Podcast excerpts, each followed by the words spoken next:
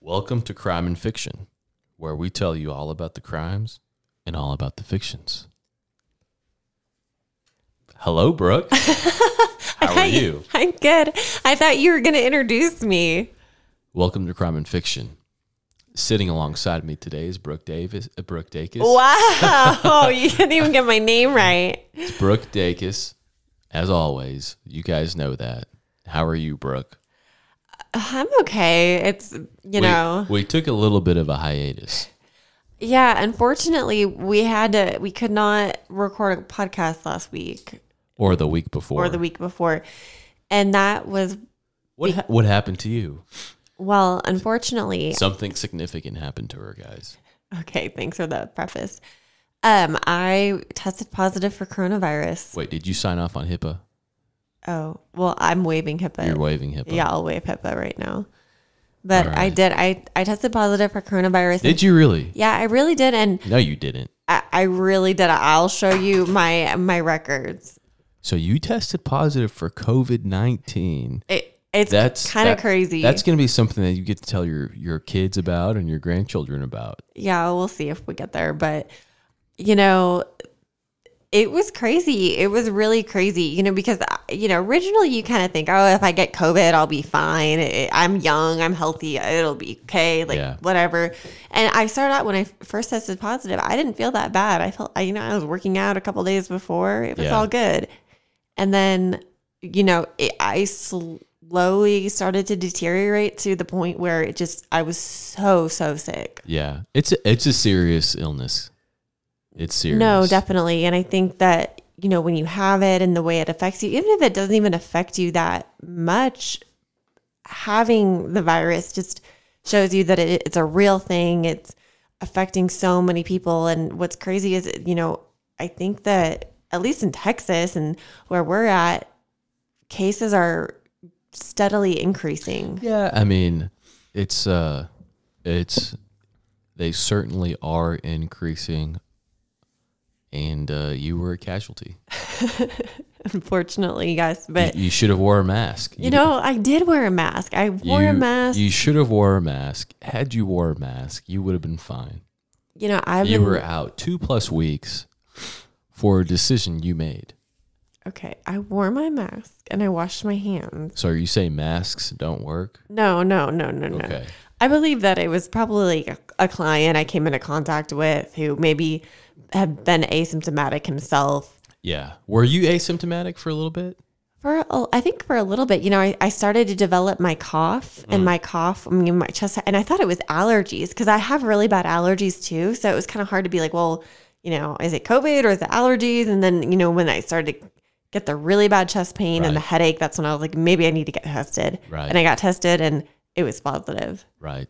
So Well, anyway, We're glad you're doing better. well, I am, and I'm glad to be back because you know we have a lot to say and a lot to talk about, and we want to be able to talk to our listeners. let, let me just tell you this, Brooke. I am so happy that you're okay and you're here with us. Thanks, Mary. I'm I'm glad you're okay too. I I know I know it sounds cheesy, but you know I know there are people listening to this that ha- that know someone who have passed from COVID nineteen. It is serious. Please protect yourself. And I'm very happy that you're okay, Brooke. yeah, absolutely, and that's one thing I would say is just wearing a mask, washing your hands. You know, just be smart, be safe. That's it's just so important. Yeah. Um. So anyway, Mayor, how how's your week, or I guess last few weeks? Because Yeah, we've been It's out been a while, We've yeah. been out for a couple of weeks. There's- Yeah. there's, no way I, I would do a podcast with you while you're positive COVID nineteen. so well, I don't think you wanted to be with me when I was positive for COVID nineteen anyway. So I, I'm just kidding with you. yeah, uh-huh, sure. Well, you know, some future topics that we're going to have to talk about. It's going to have to be the Breonna Taylor. We're going to have to revisit that. I think a few days ago they're releasing the grand jury, the grand jurors actually discussing that case.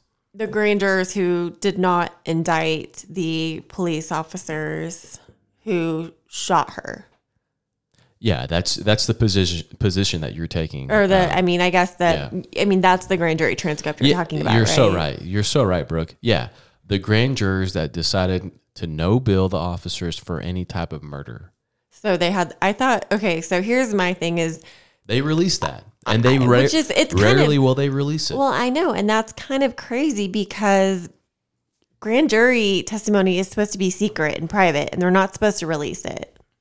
You're right. How'd it get released? Well, I, I think they, the folks in Louisville, Kentucky, decided to release it, or I'm sure the judge did, because there's probably a lot of unrest there right now, and a lot of protesting, a lot of rioting, a lot of things that come along with rioting. Um, and so he, he, the judge is probably saying, "Don't blame me, blame the people on the grand jury." Well, the judge. Are you talking about the judge that okayed the search warrant? No, I'm talking about the judge that okayed releasing the recorded transcript of the grand jury. well, there's no proceeding. way that the judge even would have been responsible for the no bill in the first place. I, th- I th- yeah, you're right, and I, you're right when you say that. But I think what the judge is saying, hey, you people made this decision. Now you live with it. Well, right, and Members you know, uh, of the grand jury made this decision. This is this is what they base their rationale on. This is what was presented to them. Okay, And the thing to know though about a grand jury is it is mm, it's people from the community, so it's you know it's Yeah. regular people, you, me, really anyone can get called for just like you can get called for jury's duty, you can get called to be a grand juror. oh yeah, And with grand juries, it's really a lot of times the prosecutors going in and talking to the grand jury about the case and saying, you know, here's why you should go ahead and either indict it or no bill it, which essentially no billing it is dismissing it. yeah, And so I think that there's kind of some, you know, I, I think people maybe be like, well, with these grand jury proceedings, you know, it's really one sided. Well, I probably, you know, I haven't looked into this, but I can probably, I would bet a lot of money on the fact that the defense was able, the defense, meaning the, the defense attorneys representing the police officers involved in the search warrant, I can assuredly guarantee you that their voice was heard as well. What probably happened, maybe some sort of collusion, maybe, because this is the type of case where you've got the defense attorneys and the prosecutors who are both very law enforcement. You know what I mean? No. You, I mean, the prosecutors work with law enforcement every day, Brooke. No, okay, yeah, but You you, get what I'm saying. Yeah, but you threw in the defense attorneys there. So Well, the I didn't defense know what you were saying. No, the defense attorneys in this case are representing police officers. So everyone here is advocating for police officers. Does that make sense? no, no, I I understand that. The but, prosecutors you know, shouldn't be. they shouldn't be, but if they're prosecuting they? the case, they shouldn't be. And I think that's what people are trying to say is maybe the prosecutors who should be advocating for essentially the indictment of these police Yeah. officers or you know seeing if probable cause does exist to indict them because that's what it takes to get an indictment or a true bill from the grand jury is whether or not probable cause exists to go forward on this case. Right. And so Right. prosecutors when I was a prosecutor, you can kind of present the facts the way you want to present them. Yeah. You know, I didn't have any other, you know, defense attorney or even the officer on the case yeah, there. you probably would read, read. Well, you would read the police report, and that's it. Well, I'd read the police report beforehand and then I'd give the grand. Well, grand you'd ju- read the police report to the to the folks. No, I didn't read the police report to the folks, to the grand jurors. I read the police report beforehand, beforehand, and then I gave the jurors a little synopsis as to here's what happened. You know, Billy Joe. So you picked and choose whatever you you Eh, picked and choose. Exactly, you So did. point is this: a, a grand jury proceeding is really a farce. Well, not always. I mean, there were times when I was a prosecutor where I would have a case where I don't think it should be filed. And instead of myself completely rejecting Right. it, I would say, hey, I'll take it to the grand Yeah. jury so I can tell a victim, well, Sure. hey, it was the grand jury's fault, not mine. Oh, okay, so that brings us back to the original point. That's what the judge is trying to do. Say, hey, the grand jury made the decision, not the state, not the court, not the judge. This was the grand jury, a cross section of Louisville, Kentucky, after hearing the evidence, making the decision not to build this case for murder or manslaughter. Yeah. So they're putting it on the grand jury, the people of Louisville. Yeah. And that will be very interesting when I get my hands on the recording, I want to listen to it and I want to hear and see if both sides were presented. If both sides were presented, okay, I'm going to respect the decision. Um, I still agree with the decision, if you guys remember. I agree with the decision too that they were no billed. There wasn't enough evidence to move forward on any type of murder or manslaughter I thought you didn't. charges. If I recall correctly, you didn't. Didn't agree with the decision? No, you didn't agree with the decision. I felt as though when you're a police officer in that situation, you've got to do whatever it takes to protect yourself. Officer safety is key. I don't think that was your position. I We do can go not. back we can. listen. We will go back. So we will have an episode Yeah. on the Breonna Taylor Yes. grand jury proceedings. The point is this Breonna Taylor's grand jury proceedings will be revisited. exactly. So Yeah. Well, uh, other than that, guys, my week was actually somewhat busy. what'd you do? I had a bond bond reduction hearing for a very special client of mine. Okay, for okay, let's break it up a little bit. First of all, just let's say what what is a bond reduction hearing for those who may not know. Sure, and I'm going to have to keep it very general and vague. This is an ongoing case. I cannot comment on that.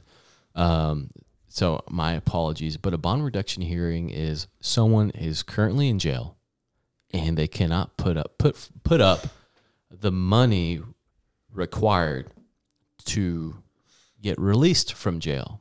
So they're stuck in jail pending the resolution of their case unless either they can find the money to get them out or if a judge will lower the bond amount. Okay, so you say this is a very special client. Why is it a very special client, or who is the very special? Can you? I guess can you give us any, maybe any little detail about the very special client, or what his maybe facts are, his offenses, something. What I can tell you is this that the prosecutor's office and where I practice, they have singled him out as a bad person. Why is that?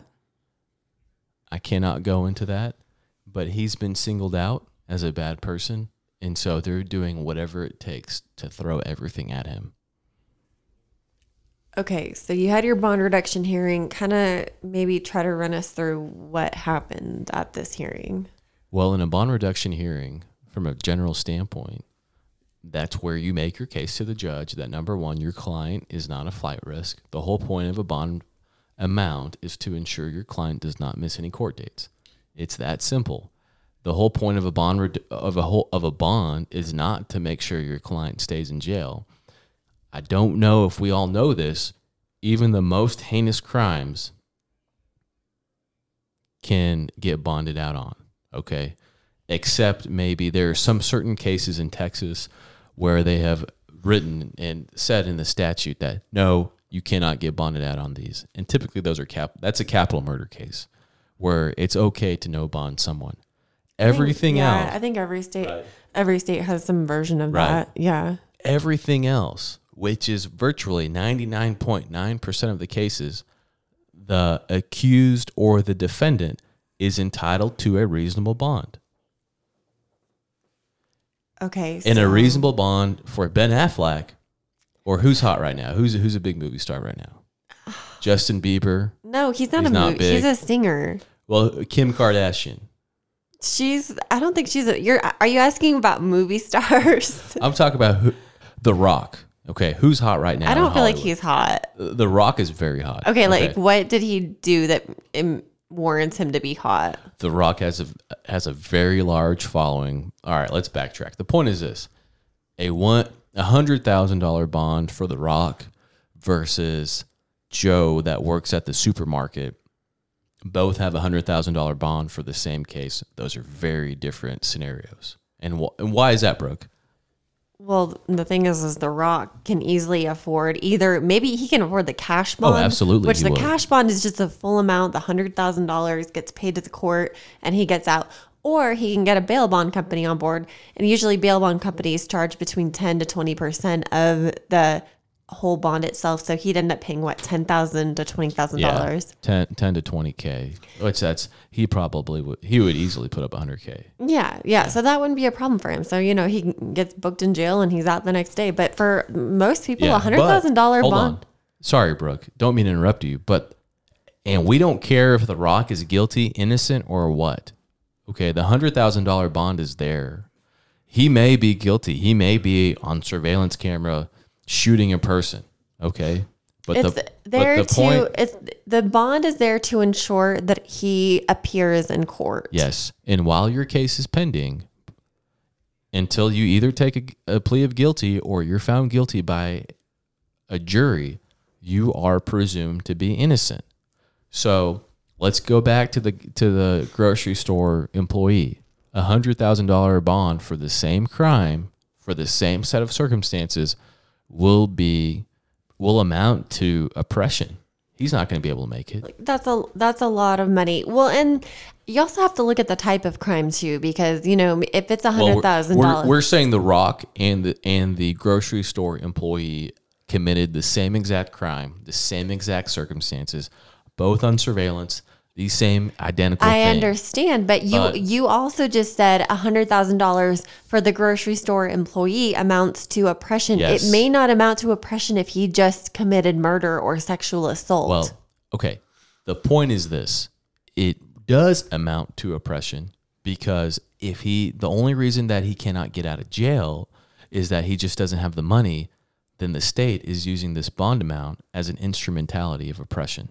Or that's what I would argue, and I would certainly put it in front of a judge and see what the judge says. well, you know, I'd say a hundred thousand dollars is not that much for a murder, even if it's some indigent person. Yeah, um, I still would look into the facts of the case. I would still look into it. I've had a murder case get lowered down. From what five hundred thousand dollars to two hundred and fifty thousand dollars No, I've gotten lowered down. to what? I, I don't even know how much it was, but it was something down to thirty thousand. Okay, for a murder case. Yes, What kind of murder. murder case A murder was case, it? What kind? a murder case where my client didn't do the murder. Okay, well, that's because those facts were known at the time of the bond reduction hearing. Yes, and that's the scary part. When you get arrested and a bond is put over your head, the case has not, believe it or not, has not been fully investigated in state court. Not always, no. And and the thing is too is you know you also have these coinciding principles of presumption of innocence too. So it's you're supposed to be presumed innocence, yet here you have a bond. So it's kind of like, well, I mean, the bond already assumes you're guilty, and, and we don't Brooke- want you in society. And Brooke, you hit the nail on the head. The whole point of a bond is to make sure you just show up to court. Yeah. Well, and that you're not a flight risk, that you're not a danger to the community. I mean, Yes. I'd say a murderer is a danger to the community. I mean, I'm sorry. Correct. Correct. So, I mean, that would probably Yes. warrant a high bond. It would warrant a high bond. All I'm trying to say But is this. In your case, though, in your case this week, was it a murder? no, it was not a murder. Okay, so a hun- so the It type was a hundred thousand dollar bond. Okay, and can you tell us what kind of case it was? Let Can me, you let me think. tell us a maybe a similar type of case?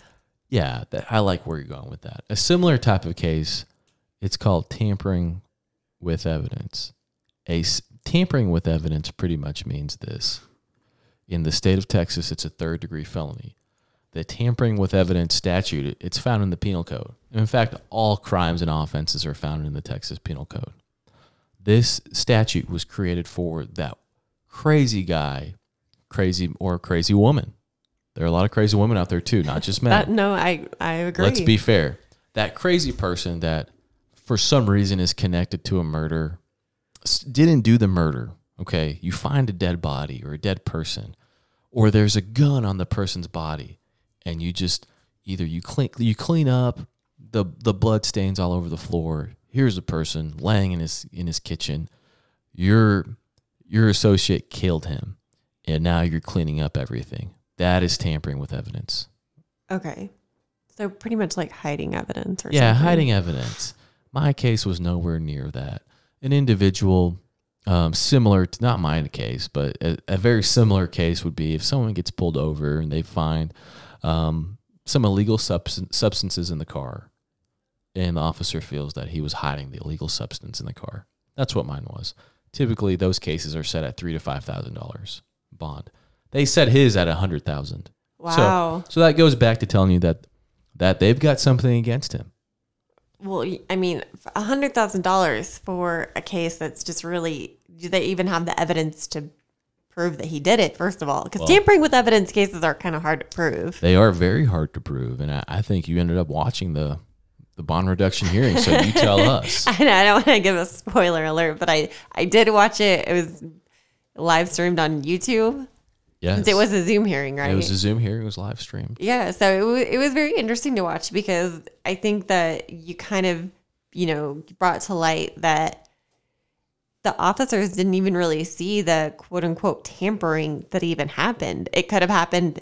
I mean, the the alleged drugs that they found in the car that they say were hidden could have that could have occurred, you know, two weeks ago or yesterday or you know, sometime Yeah, in the I don't even know, but Yeah. they just can't prove Yeah.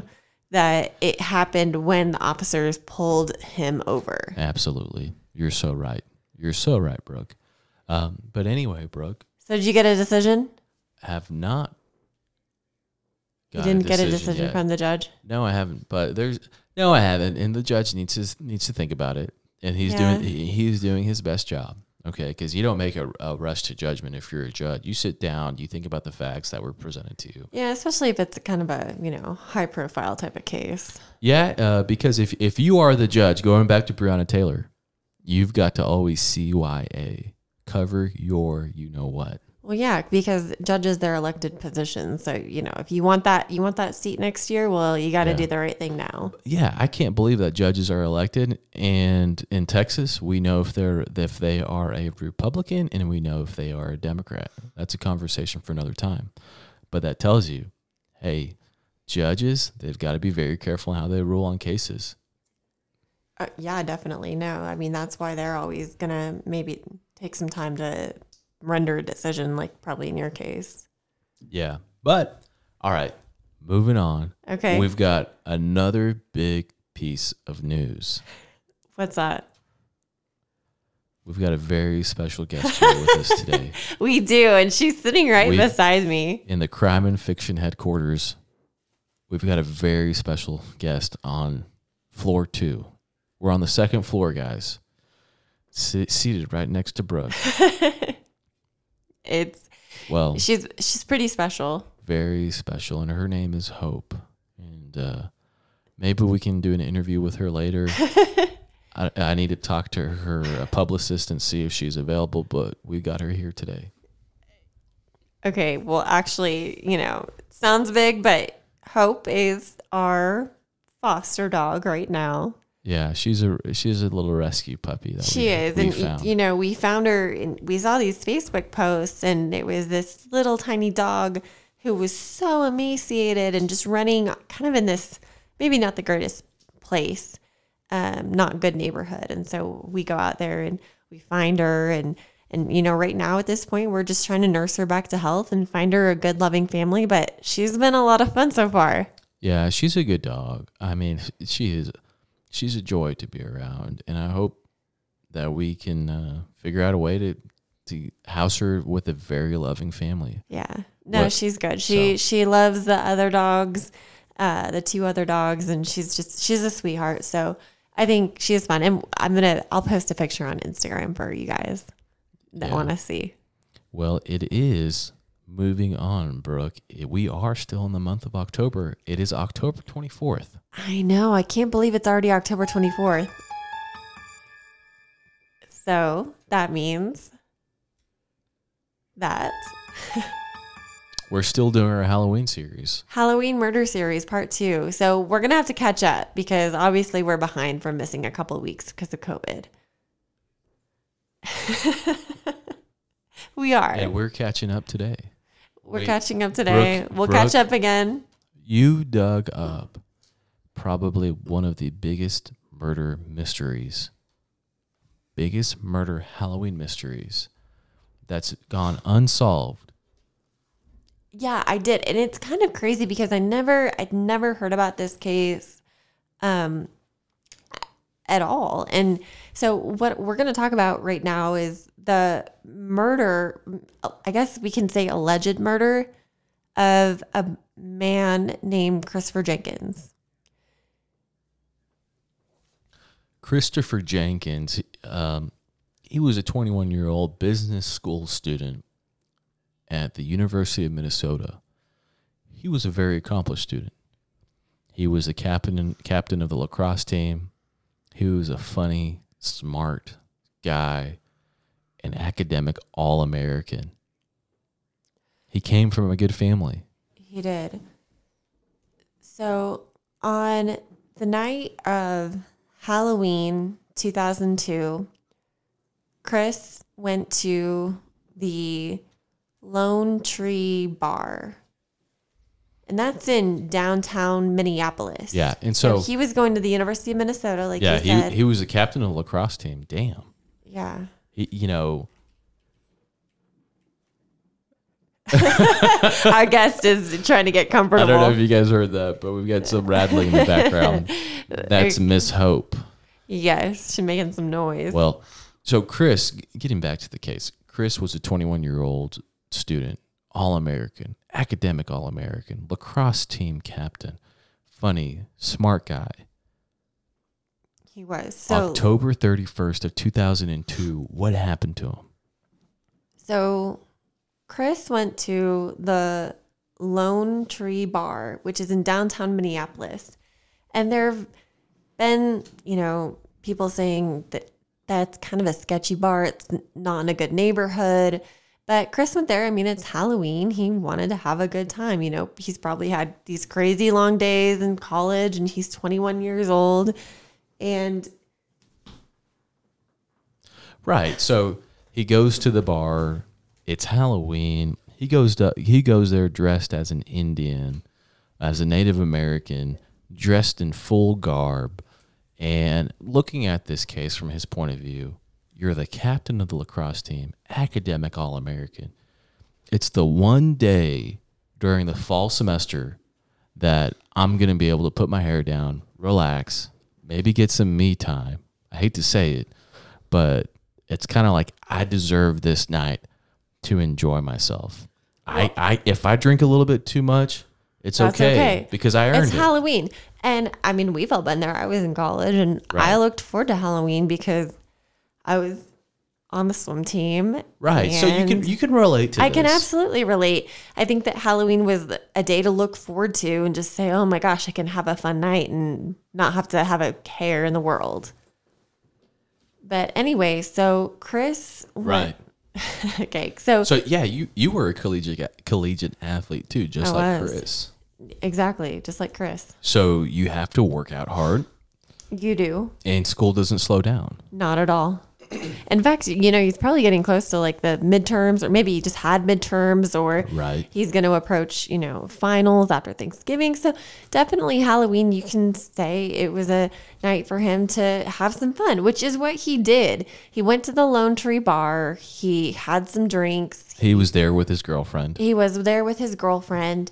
And so at some point, though, I guess there's conflicting testimony, but Chris, it was said, had spilled a drink on his lap. And so it looked like he urinated himself. And uh, again, we all know people who have been there. That's true. So, you know, at Lone Tree Bar, you know, they decided the The bouncer saw what appeared to be a guy who didn't have his stuff together. And here's where the facts differ a little bit. The bouncers were interviewed at some point, and they said that Chris appeared intoxicated. You can be intoxicated not just by alcohol, you can be intoxicated through a lot of different substances. oh right, it can be really anything, medicine, Could be pills, drugs. could be weed, could be uh, cocaine, heroin, X, Y, and Z. Okay. And they said the bouncer said he appeared to be intoxicated. So that's one. So that's, That's- why he was kicked out. They saw what appeared to be urination in his crotch area, and he appeared to be intoxicated. Right. So he was kicked out of the bar. He went out of the bar without his cell phone or wallet. And it said that he started walking towards his apartment where he lived, which it's called Hennepin Avenue, the avenue he started to walk up. And there's actually a big bridge. It's called the Hennepin Bridge. Hennepin Bridge, Hennepin Bridge, I believe. Minneapolis, Minnesota. Yeah, The Twin Cities. the Hennepin Bridge, and so that night, that was it. that was it. That's That's it. that's it. The next day, his friends started to search diligently for him. Didn't know where he was at. His was- mom and his dad knew there was something wrong.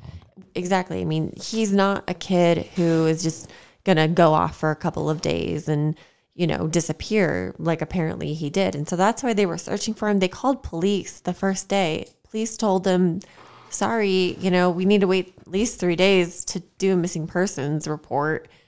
And That was huge. and so yeah so actually in some of the articles that we've read police didn't start investigating his disappearance until five days after halloween That's horrible. That's- Ti- timing is everything in anything you do in this world. It- definitely That's not.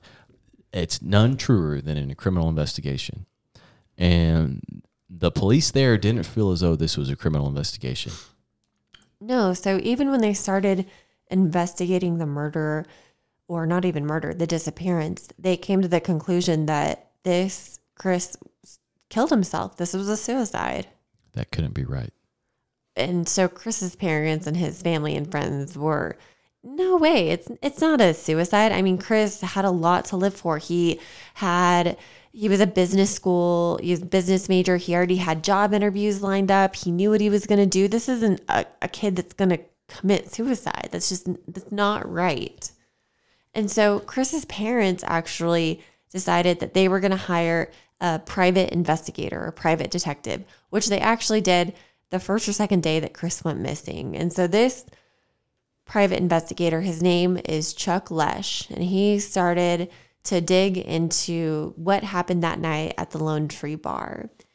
And, you know, he talked to the bouncers who said the story, you know, he appeared intoxicated. We had to kick him out and then you know talking to a lot of people well it wasn't actually until february of 2002 February twenty seventh, two thousand and three.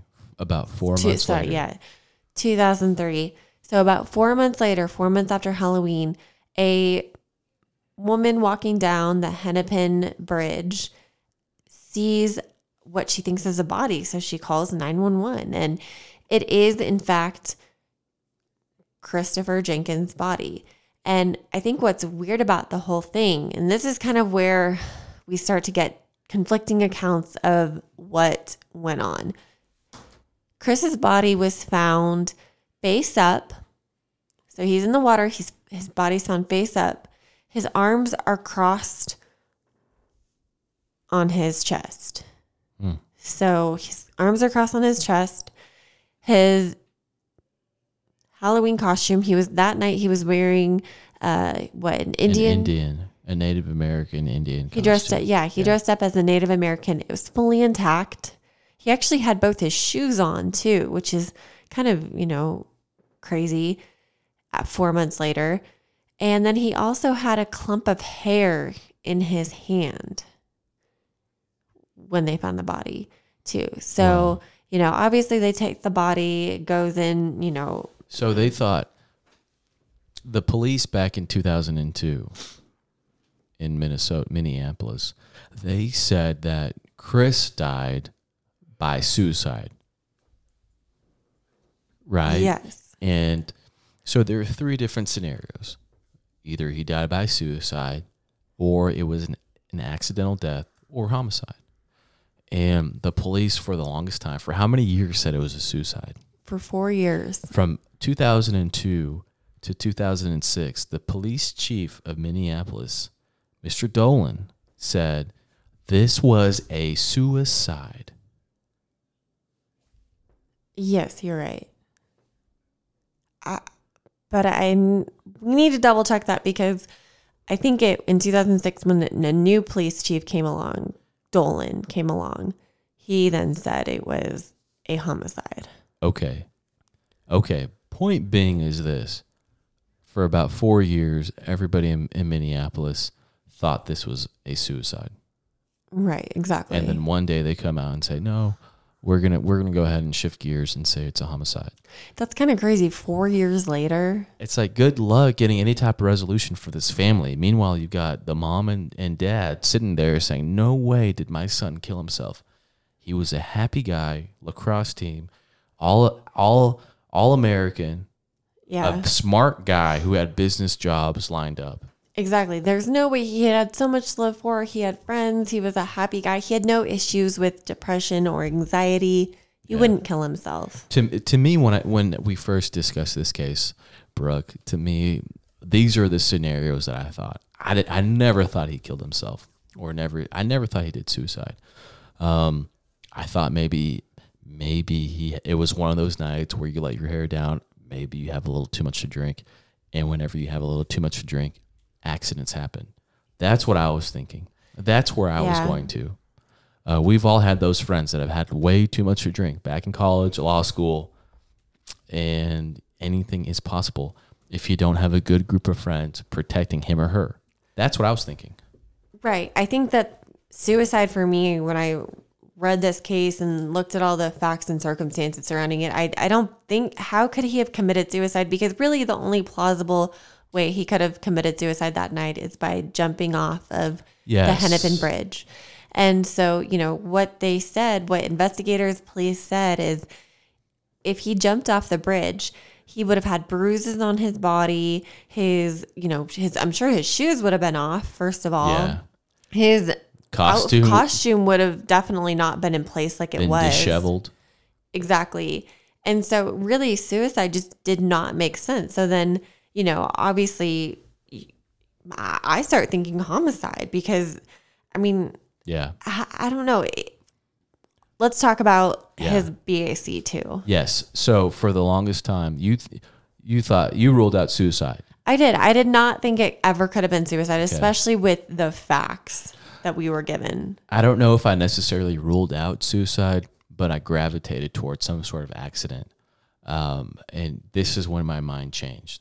When the medical examiner, or excuse me, the autopsy report was released, and they found something called GHB in his system. Well, here's the thing though, is GHB is a naturally occurring substance in your body. So do we know that the amount of GHB was naturally occurring or was he actually drugged with GHB? And you're the one that researched that, so you tell us, bro. I did. Hell, I, I can't say I really researched it, but I definitely Googled it. And Google tells me that GHB is a naturally occurring substance in your body, and it produces, your body produces about 0.5 to 1 milligram per liter. And I think that they found what 0.57 milligrams That's what I remember. yeah Yeah, and so we've had so there was a medical examiner that was that was interviewed for this case, Cyril Wecht. who's cyril wecht Cyril Wecht is a medical examiner from Pennsylvania. Cyril, Dr. Wecht said that oh, the amount of GHB in his system, that's naturally occurring. But medical examiners and forensic pathologists, this is science, and sometimes it's not black and white, and we can always differ. What I look to is the bouncer, the bouncers at this bar were almost immediately interviewed by the private investigator Chuck. Chuck, Le- what was his last name? chuck loesch by Chuck Loesch. And the police report notes that the bouncers said he was intoxicated or appeared intoxicated. But guess what? exactly The amount of ethanol or BAC or alcohol found in his system was very, very low. it was it was about 0.12. Now, a lot of people listening to point one two are like, "Oh my gosh, isn't the legal limit of intoxication 0.08?" Guys, in the state of Texas, in 1990, intoxication was 0.10. Just about 10 years ago, did they lower it to 0.08? Well, about 20 years ago. They lowered it to 0.08 not that long ago. And so 0.12, that's half a drink over a 0.08 or over a 0.10. It's nothing for a six foot one lacrosse college student who's probably drinking every weekend. Yeah, he's about 200, what they say, about 200 pounds ish, Yeah. maybe more. That's nothing. It's really not, that's not a high BAC for someone who, according to bouncers, was highly intoxicated. So then we look to, well, was there something else in his body? and that was the GHB. and that was the GHB. And they did find GHB, but the medical, or not the medic, the forensic pathologist. pathologist said that that was a Who's nat- Cyril? Cyril. Cyril, Wecht? yeah, Cyril. Wecht. So Cyril says that that's that amount, the amount of GHB found in his body was naturally occurring. Yeah. That that was not something from a drug. But experts will always differ. They will, and so that's the thing with experts is just because you get one expert opinion does not mean that that's something to drive home with. Yeah. To me, you got to go off of what the bouncers saw with their own two eyes the night that this kid went missing. Right, exactly. Because I mean, all we know, okay, highly intoxicated. You and I both know that that's a very conclusory statement. That doesn't really tell us a lot. That is what he's highly intoxicated. So how is he acting? Was he belligerent? Was he stumbling over himself? Was he saying crazy things? It's kind of hard because we don't really know a lot about what they meant by highly Yeah. intoxicated. But they're bouncers at a shady bar and they've probably seen a lot of highly intoxicated right. people. And I don't know if we hit on this too much, but apparently this bar, what's the name of this bar again? Lone Tree Bar. Apparently Lone Tree Bar. It's in the shady downtown area of Minneapolis. Yeah. So, I mean, So you're not going to kick someone out for 0.12. you're not going to kick someone out because maybe they're, you know, spilled their drink on Yeah, their pants or. You're not going to. I'm sure he was acting a little bit strange and a little bit intoxicated, whatever that may be. Maybe out of his senses. If he's got GHB in his system, that's weird for a guy to have GHB in his system. I hate to say that it's normal for a girl, and that's horrible for us It's to not. It's not way. normal for Yeah. a girl to have GHB in her system. The Let's point- just say that. It is not normal for a girl to have GHB in her system, but it's much more rare to find a guy with GHB in his system than a girl, unfortunately. I mean, from what we know. Um, but yeah, I- so Well, absolutely, absolutely, it's a date rape drug, guys. It's the drug that guys use to prey on on poor women. and women could and men could pay. Could I mean, prey on uh, other prey men. on other men, or vice versa, or you know, I mean, it, it can be used. Anyone can get raped. But it's not really a drug that guys take. Hey, let's let's just do let's do a line of GHB. It's No. not that type of drug. Typically, if GHB is in your system, it's in there because you didn't you unannounced to you it somehow got in your system. Unfortunately. Right, exactly. So so that's the thing. So that's kind of one of the question marks in this case is how much if any GHB did he have in his system? There is actually an account of someone, a guy who was at the Lone Tree Bar 2 months prior to this incident with Chris Jenkins. So October, September, so like let's say August. He was there in August and he said that he got drugged with GHB. GHB was in his drink. And when he walked out of the bar, a man or a couple men tried to pull him in their car. Hmm. So they. Wow. described this incident. He described this incident just a few months before Chris went missing. And That's so, horrible. you know, that kind of maybe gives us some evidence that, you know, there's some foul play going on at this Yeah. bar in this area. So, That's horrible. But you know, so what what are the legal what are the legal principles that you take away from this case so far? So, I mean, one thing that I think about is what really sticks out to me is I can't believe it took four years for police to actually rule this as a homicide. Well, to me, yeah, that's one for me. Another one for me is I can't believe they had the rule that I'm sorry, it's a missing person, and then we're not really going to start investigating this until three days pass.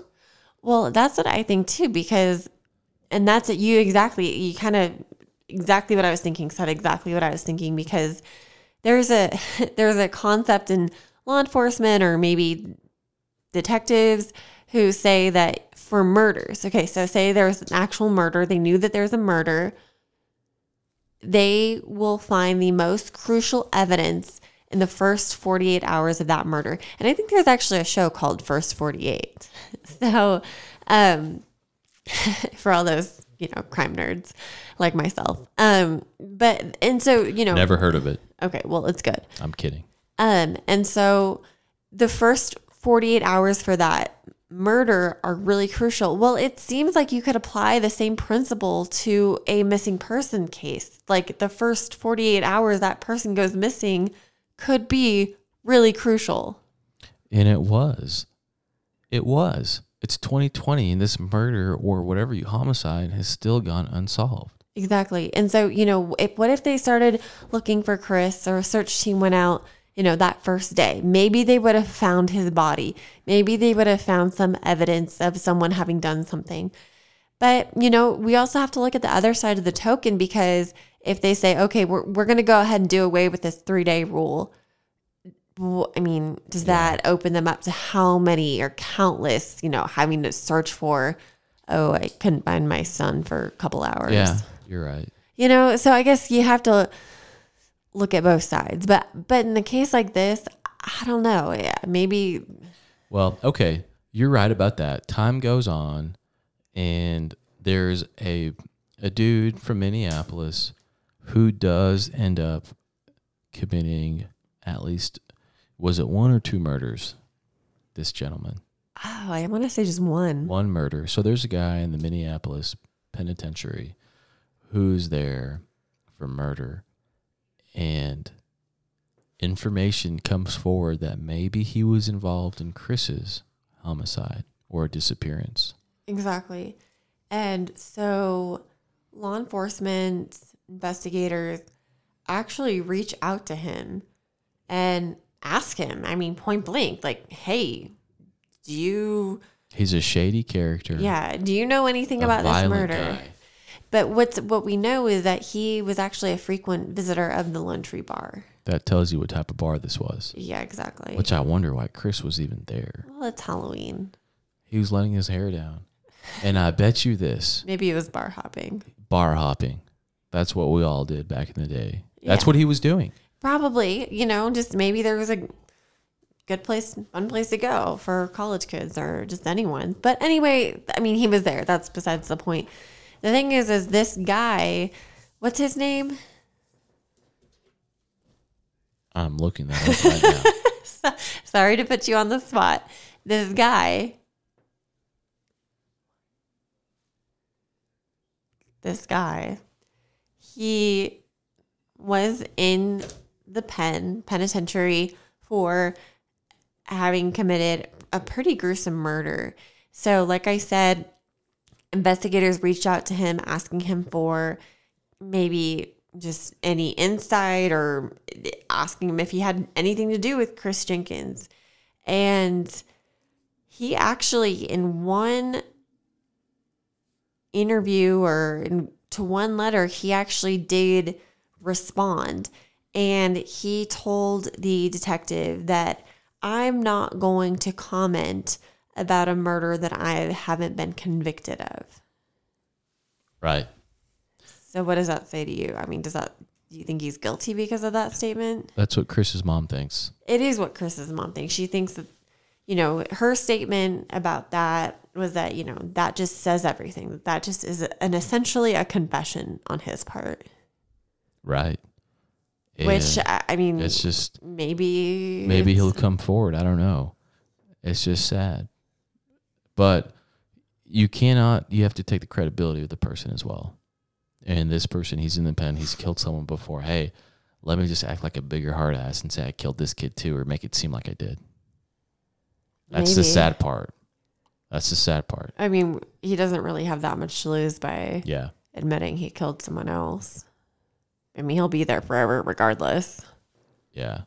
But I think that, you know, that's one thing with these communications or letters or whatever, any correspondence with someone who may be accused of a crime is it can kind of be construed in any way the victim's family or law enforcement wants it to be. Would you wouldn't you agree with that? Yeah, absolutely. Completely agree. I feel bad for Chris's mom, Jan. Jan Jenkins.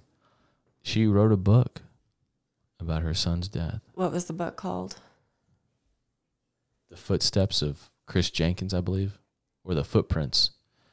Um, and she interviewed on it, and she said she completely believes that that Chris was killed by the guy in prison. That's what she believes. She does. And it's just it's unfortunate that we don't know more about the case and don't yeah. have there's you know there's conspiracy theorists out there who say maybe Chris was killed by a group called the smiley face killers and the smiley face killers they I don't know if they were a group a cult or something but like they were people who had killed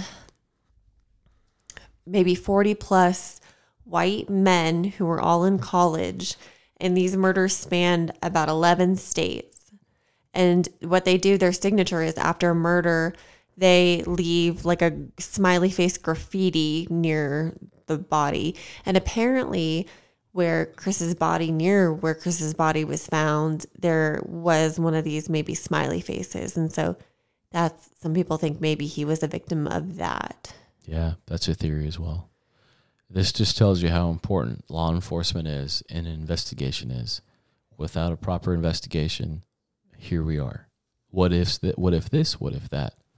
Exactly. You. I mean, you just you don't know. And I mean, what do you think though? Because there was this Chuck Loesch. Yeah, I mean, Chuck, he started started investigating. Well, Chuck was hired by the parents. Chuck is going to go ahead and put his spin on it to whatever the parents want to hear. I hate to say it to whatever's going to keep on getting him paid. That's true. I hate to say it. Chuck's getting paid by the parents. The parents don't think his son committed suicide. Parents aren't going to think his son, their son, is a bad guy. His parents aren't going to think he's he's hanging out with shady people. No, his parents don't want to hear that it was an accident. I mean, some people think maybe it was an accident. Maybe he had to go pee, so he walked down by the river. Yeah. And he fell and because mm. even if an even if an arrest is ever made, it's going to be so hard to prove it. To, I agree. To, to get a conviction out of this because you have the police on record saying we made a mistake. I'm sorry to the Jenkins parents. We made a mistake. Four years later. You're right. They so, I hate to say it, but they ruined this thing for the Jenkins family. The police did? Yes. Police can make mistakes though. Police can make mistakes and then say, "Hey, I did something wrong and we're going to look at it on another angle." Yeah, this case is over though. I'm Why? sorry. Why? This will be an unsolved mystery for a very long time, if not forever. You think so? Yes. And I, and I hate to say it, but yes. The things that were supposed to have been done weren't done.